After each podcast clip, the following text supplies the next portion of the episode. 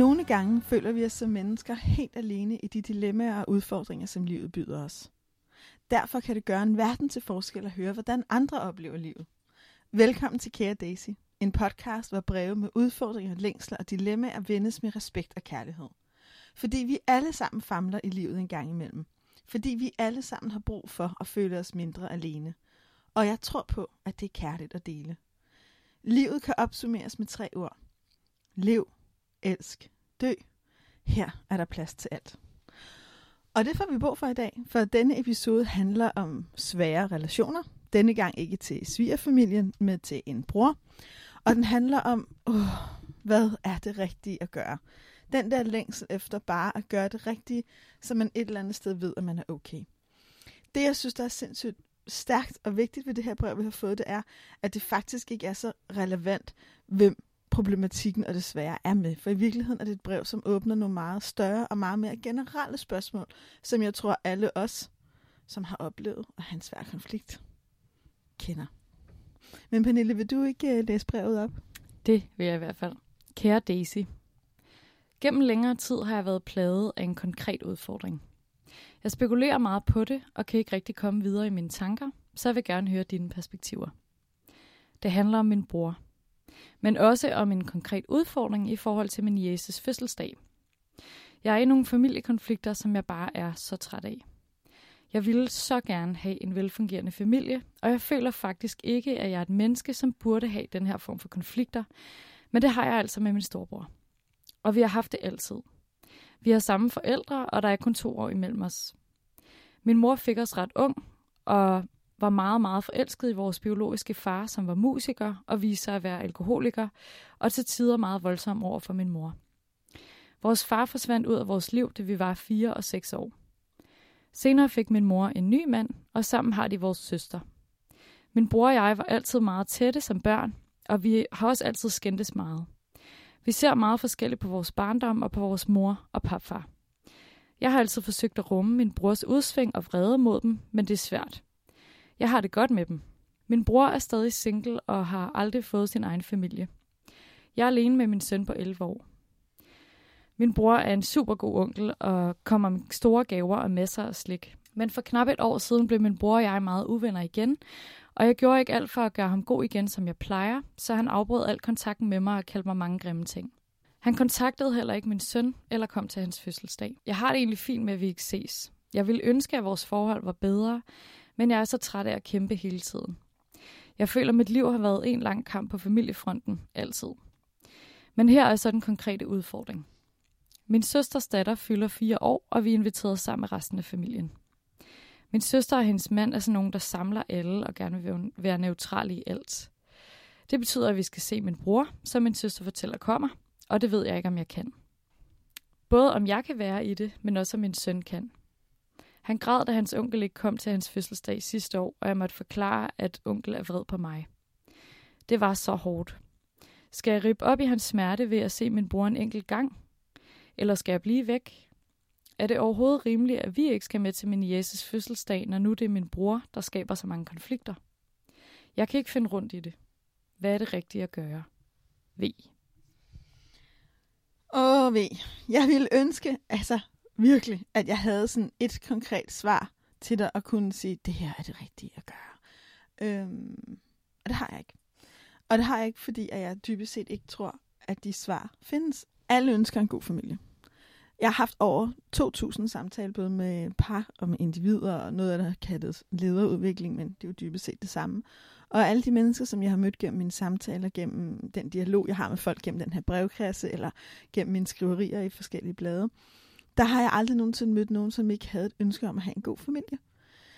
Jeg tror, at længslen efter det her med at have en god familie, hvor man føler sig tryg og elsket og værdifuldt medlem af familien, er meget, meget dybt for os. Og det er også en af de, sådan, de største fortællinger, vi ligesom har. Det er den der fortælling om familien som den her stærke, samlende gruppe af mennesker, som du har, der altid vil være der for dig. Og jeg tror, der er sådan enormt mange, der er vokset op, det er selv, men netop den der grundfortælling af, at der er mange mennesker, man måske ikke kan stole på, men dit blodsfamilie, din rigtige familie, det er dem, der altid vil være der. Og rigtig mange oplever sig hen ad vejen, at det ikke nødvendigvis er sådan, det er. Jeg har mødt så mange mennesker, der har følt, at de blev svigtet, at deres familie ikke var der for dem, da de havde brug for dem, eller, eller bare, hvor det er, der ikke er en eller anden dybere connection, hvor man måske ikke har nogen decideret sådan store problemer, men man kan heller ikke rigtig mærke den der samhørighed. Man kan godt sidde og tænke, ja, vi er familie, men hvad har vi egentlig til fælles, ud over de der gener, vi har? Det, der er bagsiden af den her sådan store fortælling om familien som det sandeste, stærkeste bånd, det er, at alle dem, alle os, der ikke har det sådan med alle i familien, kommer meget nemt til at føle sig forkerte. Som om, at jamen, hvis man ikke har det, så er du forkert. Fordi når det her er så sandt, og det er så rigtigt, og det er den tætteste relation, man kan have, så må der jo være noget galt med en selv, når man ikke har den. Og når der jeg læser det her brev, så er det i virkeligheden den sammodighed og den sorg, jeg kommer i kontakt med. Jeg oplever, kan jeg ved, at du i virkeligheden et eller andet sted slås med et spørgsmål om, hvad er det, jeg har gjort forkert? Hvorfor kan det her ikke bare løses? For eksempel der, hvor du skriver, jeg, jeg ville så gerne have en velfungerende familie, og jeg føler faktisk ikke, at jeg er et menneske, der burde have den form for konflikter. Så er det, jeg tænker, det åbner op for hele den dimension. Men du er ikke den eneste, og rigtig mange mennesker har de her konflikter. Også som ikke burde have den form for konflikter. For mange af de her konflikter er ikke nogen, at vi alene kan afgøre eller komme ind eller ud af. Noget af det, jeg har lyst til at dele, det er, at jeg selv har haft nogle af de her ting. Øh, jeg kom meget sådan til at tænke på, da jeg var, at læste det her brev, at dengang jeg startede som personlig rådgiver, og det er jo mange år siden, det er 10 år siden, der så jeg gennem nogle år en supervisor, en lidt ældre mand, der er eksistenspsykolog, og han valgte jeg at bruge til ligesom at blive god til det, jeg gør.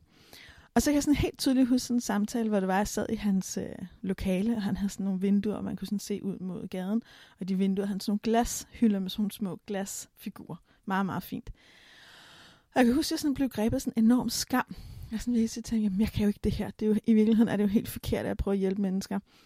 Du ved jo, at jeg har det svært med, med min mands familie, særligt hans far, og min mand kan slet ikke finde rundt i det, og jeg kan heller ikke, og jeg har slet ikke lyst til at se dem. Og når jeg har det så svært med nogle mennesker, som egentlig er min familie, som jeg burde have det godt med, hvordan kan jeg så overhovedet tillade mig at arbejde med andre mennesker, når jeg selv i virkeligheden er så falsk? Altså jeg havde virkelig sådan en følelse af, her går jeg frem og taler om familieliv og prøver at hjælpe andre, og så kan du kigge ind i mit liv og se, at mig og min kæreste skændes som hans far, og min, og min kæreste stort set ikke ser, at hans far ikke har noget relation til ham, og min mor havde ikke nogen relation til min mor, eller til min mormor, der er vokset op. Ja, det er jo helt fucked up. Det, det er jo, jeg, jeg, er jo helt, jeg er jo helt galt på den, og det var sådan virkelig sådan dyb, dyb skam. Og jeg kan huske, at Thorsten han sad sådan og kiggede på mig, øhm, og gav mig en cleanings på et tidspunkt, og jeg var meget sådan berørt. Mm. Og så sagde han, prøv at høre her, Daisy Sanser, det er ikke nogen skam at hjælpe folk videre, end man selv er kommet. Mm. og udover at jeg synes, at det var enormt, enormt stort og enormt, enormt fint perspektiv, som jeg tog med mig og ligesom brugte, så er det også skrevet op for mig, og det, og det, det husker jeg også ligesom kom frem i vores samtale, at den her skam, jeg følte, er jo lidt en urskam. Det er jo lidt en af der skam, som mange mennesker i virkeligheden har, som nok også gør det enormt svært at tale om de her ting. For der er ikke rigtig nogen, der har lyst til at pitche ind over for kollegaerne eller for vennerne, når jeg har det rigtig svært med min familie, eller vi har nogle rigtig store konflikter, eller noget rigtig svært af, af nede i maven, når, når det er, man er sammen med familien, fordi det er så skamfuldt. Så den her følelse af skam, at man tænker, der er noget galt med mig, jeg er forkert, jeg er ikke et godt nok menneske, tror jeg er meget almen. Og det er også derfor, når jeg får de her breve, kan jeg ved, jeg bliver så enormt taknemmelig, fordi at jeg vil så gerne have, at vi alle sammen bliver lidt bedre til at tilgive os selv og prøve at forstå, det er okay at have det sådan her. Det er okay at være i proces med det og stille spørgsmål. Det er sindssygt sejt, at du faktisk prøver at finde den rigtige løsning og faktisk prøver at være med det. Men der er ingen grund til, at vi skal føle, at der er noget galt med os. Og det fører mig i virkeligheden til, til en af de pointer, jeg gerne vil give med dig. Nogle, nogle konflikter og familiehistorier er i virkeligheden større end dig. Når jeg læser det her brev, det starter jo i virkeligheden der, hvor du selv starter med dine forældre. Det er ligesom om, at det ikke er, det er lagt i fundamentet af din relation til din bror, at din mor havde det rigtig svært med din far. At den mand, som hun fik jer med, ikke var den far, som I havde måske håbet på, hun havde håbet på at give sine børn, den mand, hun havde ønsket. I de få sætninger, du skriver, han viste sig at være alkoholiker og var til tider meget voldsom over for min mor. Der ligger nogle historier. Jeg ved ikke hvilke, for det har du ikke fortalt. Men når du skriver det, så tænker jeg, at der ligger helt sikkert nogle, nogle historier i det. Alt det er også i dig. Det er også i din bror, og det er også i jeres relation. Så som hun fortsætter med livet, Og det er jo bare fantastisk, at hun gør det og bevæger sig videre, stifter en ny familie, inkluderer jer i den. Der ligger der allerede noget, som er større end dig. Der ligger en familiehistorie. Der har du arvet et eller andet sted nogle konflikter. Og det, der er så enormt vildt, når det er, man tænker på familier, og det er også noget, det, jeg elsker ved nogle af de der romaner. Jeg elsker sådan slægtsromaner, hvor man følger en familie over mange slægter. Det er, at de her konflikter, de ting, der ikke bliver helet, bliver på en eller anden måde nedarvet. Så, på en, så du er faktisk født nærmest med en konflikt, der er nedarvet til dig. Det, der sker mellem dig og din bror, har ikke kun noget at gøre med dig og din bror. Det har noget at gøre med den familie, I er opvokset i. Og I har så valgt på forskellige måder at deal med jeres mor, med jeres papfar, med jeres søster måske. Du skriver ikke så meget om hans, øh, din brors relation til din søster, men jeg tænker, at den er okay. Han skal i hvert fald med til din næstes fødselsdag. Du har en god relation til hende. Men, men du er blevet givet nogle udfordringer, som er større end dig. Så det råd, jeg har lyst til at give dig, det er, og lyst til at give alle jer, der kæmper med de her ting. Forstå familiehistorien. Gør ligesom V her har gjort. Prøv en gang at se på det store billede. Og når jeg forstår historien, spørg folk, der har kender måske dine forældre som unge eller bedsteforældre. Brug tid på at fordybe dig i din egen familiehistorie. Og få en indsigt, hvor er det, jeg kommer fra? Hvad er det for nogle konflikter, der ligger? For der ligger noget, som er jeres. Noget af de sår, der ligger mellem dig og din bror, er måske nogle af de, de sår, din bror har med sig fra ikke at have haft en far, fra ikke at have haft den biologiske far, han havde drømt om, fra at have en, en stedfar. Han er også den ældste af jer. Det har også gjort nogle ting. Brug det at forstå din historie til også at slippe dig selv fri for noget af den byrde, du bærer på. Det er ikke kun dig. Det her er alt det, der er sket, også før du nærmest overhovedet blev født. Og det skal heles i virkeligheden i flere generationer. Og lige nu, der er det dig, der står med smerten. Og den skal du rumme. Men prøv en gang at slippe dig selv fri for byrden af at tro, at det er dig. For det er det ikke. Noget af det, jeg også oplever mange, når virkeligheden kæmper med, når man begynder at tale om de her ting, det er også, hvad er det egentlig, jeg skal tage ansvar for? Fordi samtidig med, at jeg, jeg siger, at du skal slippe den helt store, så er der selvfølgelig noget, der, der er dit at tage ansvar for. Der er jo noget af det her, er dit, blandt andet den konkrete udfordring. Hvordan forholder jeg mig til min jæse? Hvordan forholder jeg mig til min søster? Og en søn. Ja, og hvordan forholder du dig til din egen søn? Og der vil jeg sige, at det første, du kan gøre, det er at droppe ideen om at gøre det rigtige. Og, når, og når, det, når jeg siger det, så er det fordi, der er ikke én ting, der er rigtig. Der er ikke sådan, dette er løsningen. Og når det er, man går ind i det rigtige, der sker et eller andet med sprogbrud, så begynder vi ligesom at lede efter en løsning, der ligesom kunne være rigtig, og så sætter vi en masse håb om, at hvis man bare gjorde det, så ville alt være godt. Og det er ikke sådan i livet, som det er med domino, at man altid kan finde en brik, og hvis den så vælter, så lægger hele spillet sig til rette. Nogle gange er det meget, meget, meget komplekst, og nogle gange er det meget mere komplekst end det, fordi brikkerne blandt andet hele tiden bliver byttet om. Så start med at droppe ideen om at gøre det rigtige, fordi det vil bare føre til en masse moralske diskussioner uden ende. Hvad er det rigtige, og hvem har ansvaret for hvad, og hvorfor skal man, og bla bla bla. Og jeg har mødt så mange mennesker, der pisker rundt i det der rigtige. Jamen, det var også rigtigt at komme til fødselsdagen, og det var også forkert at sige nej til den konfirmation, og man skal i hvert fald også holde jul med dem og dem. Drop alle det der, de rigtige, drop reglerne. Det fører dig ikke noget godt sted hen. Så det der vil råde dig til at gøre i stedet for, og alle jer, der lytter med, det er i virkeligheden, drop tanken om det rigtige. Vær med dig selv. Gå ind i dine følelser. Gå ind i, hvad der er på spil for dig. Tal fra dit klogeste. Vær med det, der er klogt. Og jeg kan huske en gang for mange år siden, i forbindelse med min egen store livssorg, som som trækker mig af min livskrise, nemlig da Ingvar jeg mistede vores første fødte søn Gabriel, som jeg også har skrevet om i bogen Dø. Der gik vi også til en psykolog sammen, som også var parterapeut. Og hun talte sådan meget til mig om, prøv en gang at være som en statue, når du ligesom skal være sammen med Ingvars familie. Det var meget sådan hans far, der ikke, øh, hans kone, der havde meget svært ved, eller ikke bare svært, de, sådan, de ville ikke anerkende vores sorg, de ville ikke nævne Gabriels navn, de tog sådan fuldstændig afstand for det. Det var jo enormt svært for mig, Ingvar, der sad med fuldstændig blødende hjerter over vores søns død. Øhm, så når du, når du skal være sammen med dem, så prøv ligesom at forestille dig, at du er en statue. Og jeg kan sådan huske den her sådan episode en, øhm, en vinter, hvor vi skulle til julefrokost hjemme i december måned. Og jeg var en statue, og jeg sådan tænkte på Mona Lisa. Jeg sådan, havde ligesom prøvet at visualisere nærmest mig selv sådan i marmor med det der sådan lidt Mona Lisa-smil. Og, og, jeg, og jeg havde den vildeste reaktion bagefter. Altså jeg klarede det der sådan helt Mona Lisa-agtigt og helt statue. Problemet var bare, at mit hjerte var ved at fryse til is. Og, det, og, og jeg oplevede sådan nogle kæmpe, altså sådan, jeg skulle kaste op i dagen efter. Jeg havde hovedpine, og jeg var ked af det, jeg var rasende, og jeg var helt ulykkelig. Jeg kunne ingenting, jeg kunne alt. Altså det var hele min krop og min sjæl reagerede helt sindssygt på det. Og det jeg så bare måtte erkende, det er, jeg er ikke en statue. jeg er ikke Mona Lisa, jeg er ikke Buddha, jeg er ikke Mother Teresa, jeg er ikke fuldstændig afklaret med alt og alle. Jeg er faktisk en menneske i en stor sorg med rigtig mange følelser, og jeg kan ikke være i det her på den her måde. Og det var en kæmpe lettelse. Fordi i det øjeblik, jeg ligesom lukkede mine følelser ind og var autentisk med dem, så kendte jeg også mine begrænsninger. Og det gjorde, at jeg ligesom åbnede op for at kunne træffe nogle kloge valg. Og når jeg deler det her med dig, så er det fordi, det jeg gerne vil have, at du skal gøre, dig der kæmper med de svære relationer, det er, stå ved dem. Vær i dem. Lad være med at prøve på at få dem til at forsvinde, eller være bedre end du er, eller gøre det rigtige, koste hvad det vil. Ikke? Fordi jeg har mødt alt for mange mennesker, der lider af kroniske rygsmerter og konstante migræner og alle mulige andre ting, som på en eller anden finurlig måde har det, vi gennemgår i følelserne, også med at sætte os i vores krop, fordi de prøver at være en anden. Så hvis du stadigvæk oplever smerte på det her, og det hører jeg, du gør, og det her det er svært, så vær i det. Accepter, det er svært. Tag det hele ind. For hvis du prøver bare at dæmpe din vrede, din kederlighed, din frustration og få den til at forsvinde og være god eller rigtig, eller gå til fødselsdagen og lade som ingenting, eller hvad det end er, så dæmper du ikke kun det, der er svært. Så dæmper du også din glæde, og du dæmper også din livskraft, og du dæmper dig selv. Og du gør det måske uden at opleve noget, og få noget som helst andet ud af det, end at du får det svært med dig. Så det vigtigste, jeg kan sige til dig, det er, vær med dig. Luk det hele ind.